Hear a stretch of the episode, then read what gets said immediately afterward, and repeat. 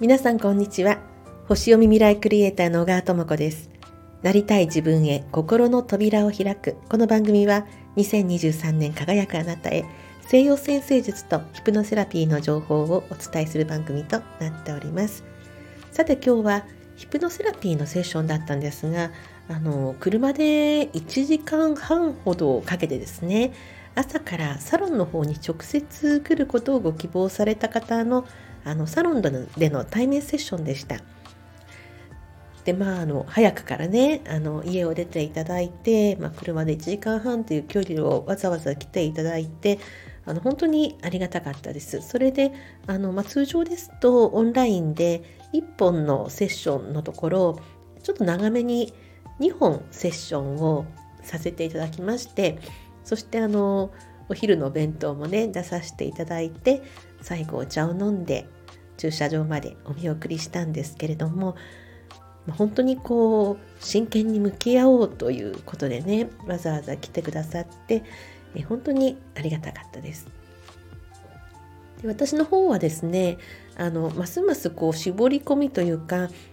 じゃあ私はどうして西洋占星術なの？私はどうしてヒプノセラピーなのっていうことの自分の中での落としどころっていうのが、最近ますますこうギューッとこう焦点が絞り込まれてきた感じがあるんですね。で、やはりこの内側から変容するっていうことが私のテーマだなっていうことを強く強く感じています。やはりそれが自分もやりたいことですし、そういう方を見て一緒にあの時間を過ごすっていうことが、何よりも私の中で大好きなことだっていうことが本当にあの分かってきたんですね。いろんな方とお話をさせていただき、いろいろな方とセッションをさせていただく中で、私のテーマは変容するっていうことですね。変化するっていうこと。それまでの自分からまたこう玉ねぎの皮をねふーっと抜いて芯が出てくるような感じですね。こうなんていうんですかね、一つこう脱ぎ捨てていくような、そして中からじゃあどんな自分が出てくるんだろうっていう、そういうことが私の本当にやりたいことですし、自分がやりたいことですし、そのお手伝いをしたい。で、まあ、あの前も話しましたが、だいたい私よんじゅうだいに入った頃に、まあ、結構いろいろあのやったんですね。その何をしたかと言いますと、自己啓発系ですね。あとスピリチュアル系も入ってましたけれども、いろいろした中で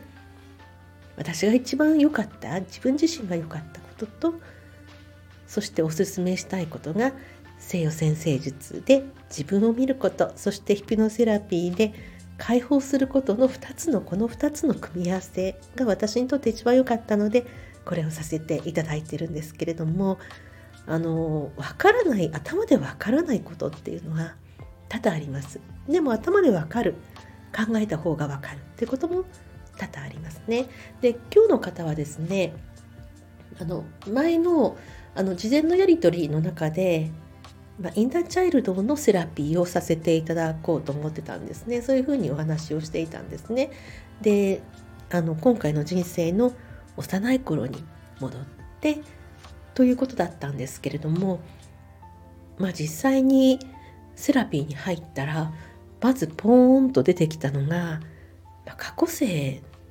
でしたね。今回の人生ではなく、その誘導の仕方っていうのは、まあ、今回の人生のインナーチャイルドの、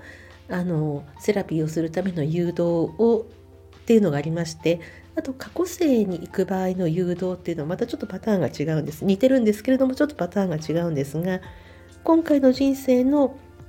小さい頃を思い出す誘導をさせていただいたにもかかわらず、ポーンと出てきたのは過去世だったので、あ、これがこの方の潜在意識の一番今気がついて、ここに気がついてと言っていたのはこれだったんだなって分かって、ですぐ私切り替えました。あの過去世のセラピーの方に、まあ、何も言わずにあの切り替えまして、でよくよくそれを探って行ったんですね。で、これこの前少し前のあの放送で話した方は、あの前世療法のあの誘導させていただいて、それを事前にいろいろお話をして、であの事前のお話の中で前世療法をしましょうっていうことで前世療法の誘導をさせていただいたんですが、出てきたのは今回の人生の幼い頃だったので、その方の場合も急遽インナーチャイルドのセラピーにすぐに切り替えてセラピーを行ったんですが、そういうことはありますね。ですからこの思考、頭で考えていることとハート、潜在意識が望んでいることが一致しないということはたまにあります。でもその時は潜在意識の方が優先ですね。ハートが優先です。ハートがあの動いたことが最優先です。ですので今日もそういう形でセッションをさせていただきました。はい、今日はこんな話をさせていただきました。聞いてくださってありがとうございます。お相手は星読み未来クリエイターの小川智子でした。また次の放送でお会いいたしましょう。